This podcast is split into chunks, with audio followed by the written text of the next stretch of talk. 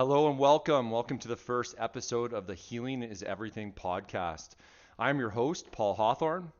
I'm an experienced mental health therapist, life coach, and Reiki healer with over 18 years of experience working and helping people who are living with mental health, addiction, substance abuse issues, as well as people who have adverse traumatic experiences.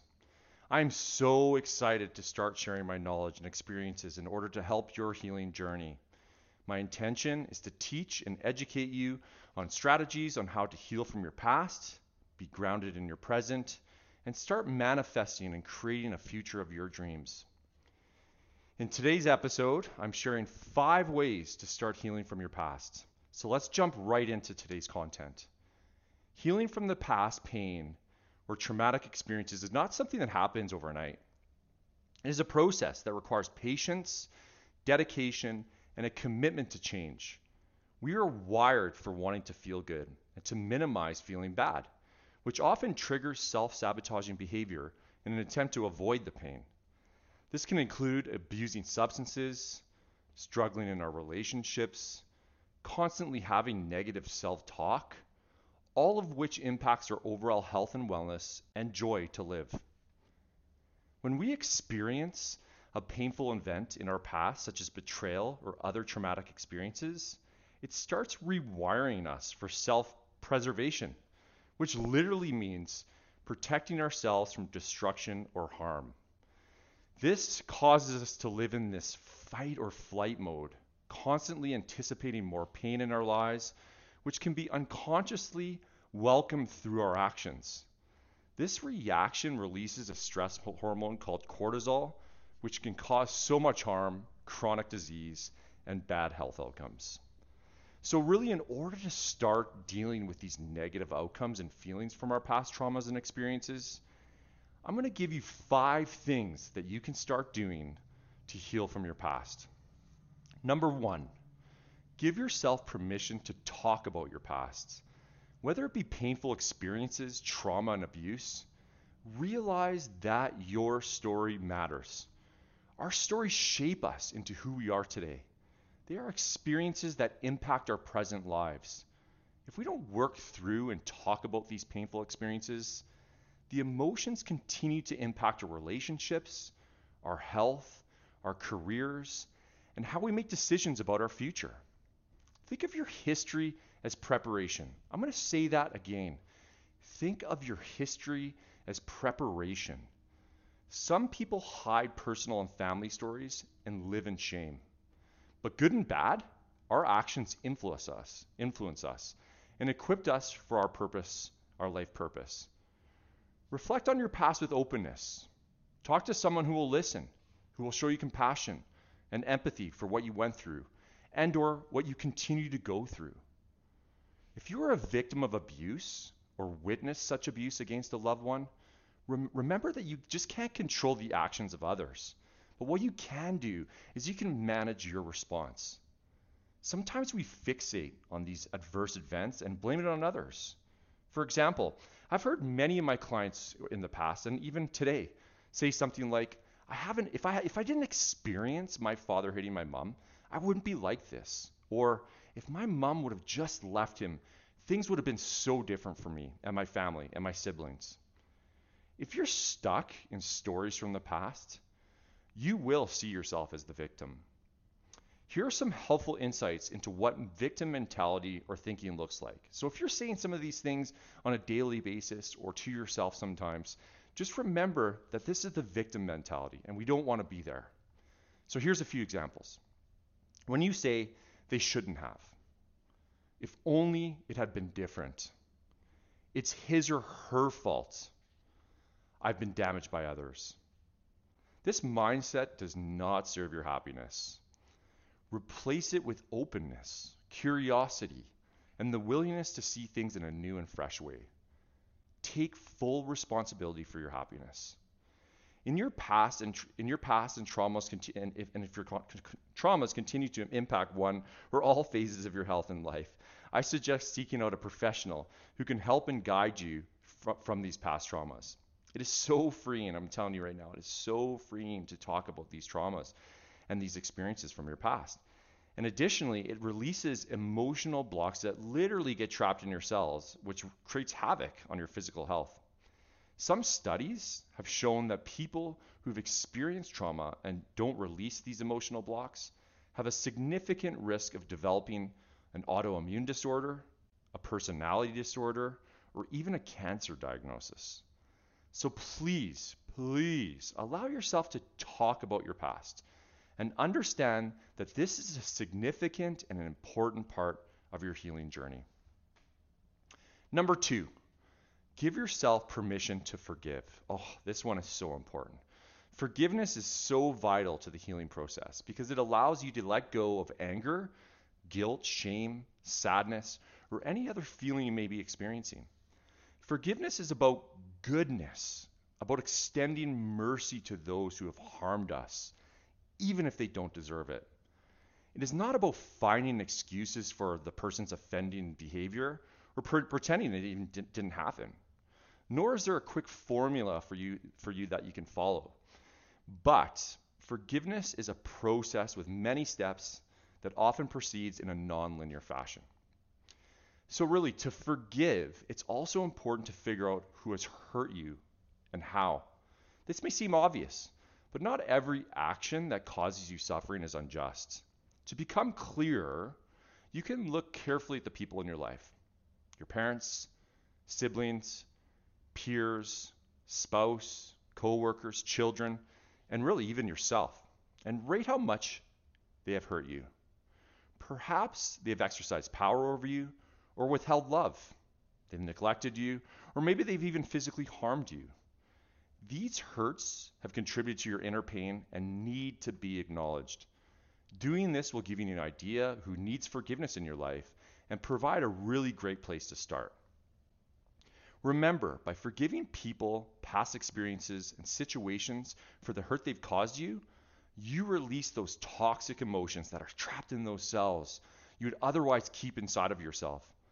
What's more, by regularly practicing forgiveness, you'll be able to move through life without negative attachments. Studies have shown that forgiving others produces strong psychological benefits for the one who forgives. It has been shown to decrease depression, anxiety, unhealthy anger, and the symptoms of post traumatic stress disorder, often referred to as PTSD. But we don't just forgive to help ourselves. Forgiveness can lead to psychological healing. Yes. But in its essence, is not something about you or done for you. It is something you extend toward another person because you recognize over time that it is the best response to the situation.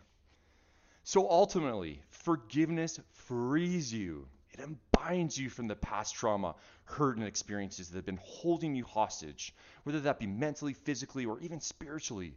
This is why it's so important to learn how to forgive.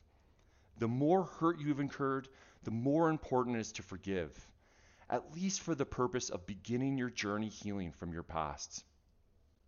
Number three, engage in self care. Self care can be defined as the actions we engage in that allow us to ensure and maintain our best selves, mentally, emotionally, physically, and spiritually. Self care means taking care of yourself so you can be healthy, you can be well. You can do your job. You can help and care for others. You can do all the things you need to and want to accomplish in a day. Self care requires checking in with yourself, asking yourself, How are you doing? What's your body asking for? Self care does not mean the same for everyone. Different people will adopt different self care practices, and even own, your own definition might change over time.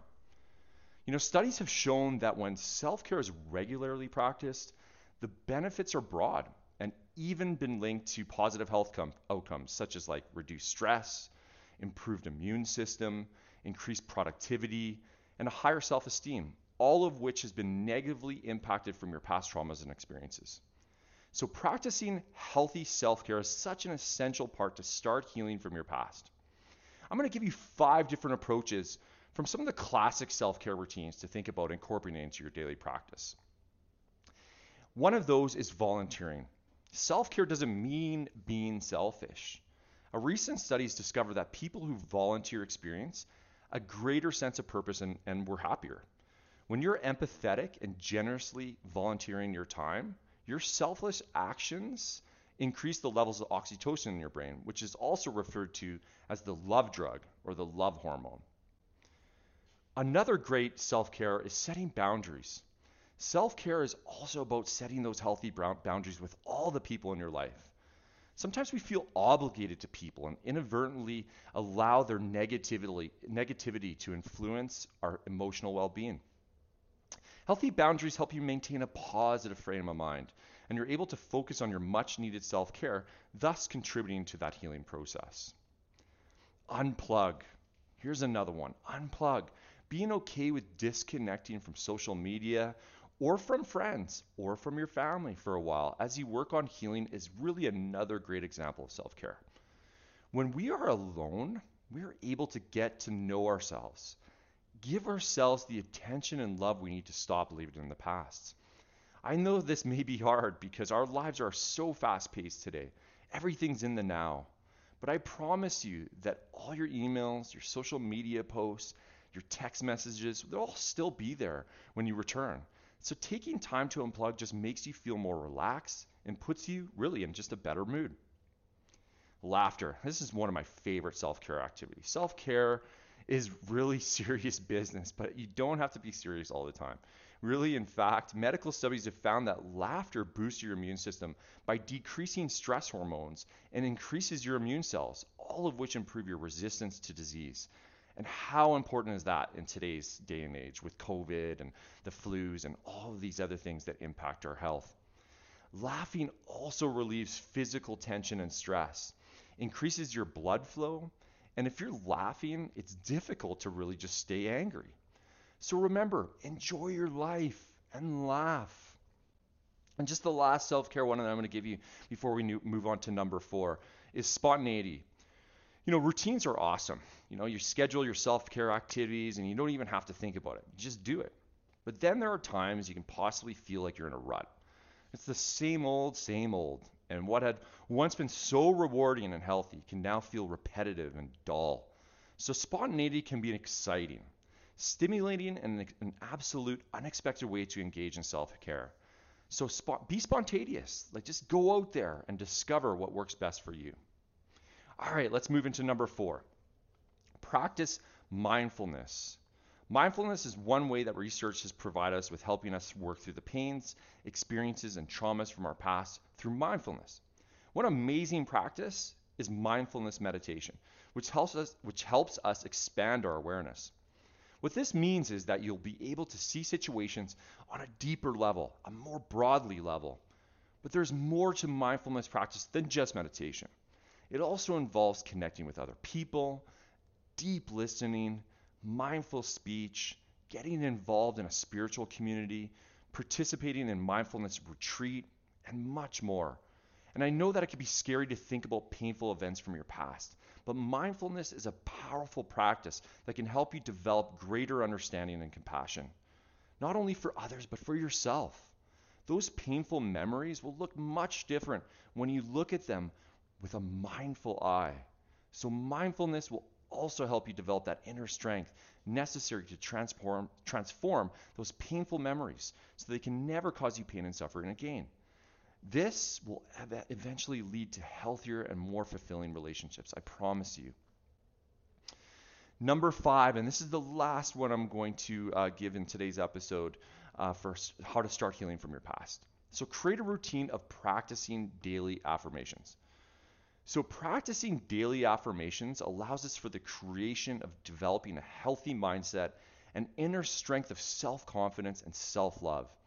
I personally wake up to what I call I am affirmations. Well, it's not what I call I am affirmations. There really there are such a thing as I am affirmations. You can find some really great videos of I am affirmations on YouTube or just even listening to some of the various playlists on your favorite streaming platforms like Spotify, Apple Music, Mixcloud, SoundCloud, whatever ones you use. I find that if you frequently find yourself getting caught up in negative self talk, positive affirmations can be used to combat these often subconscious patterns and replace them with more adaptive narratives. positive affirmations like I am affirmations require regular practice if you want to make lasting, long term changes to make ways that you think and feel. So just try thinking about affirmations as a step towards change, not the change itself.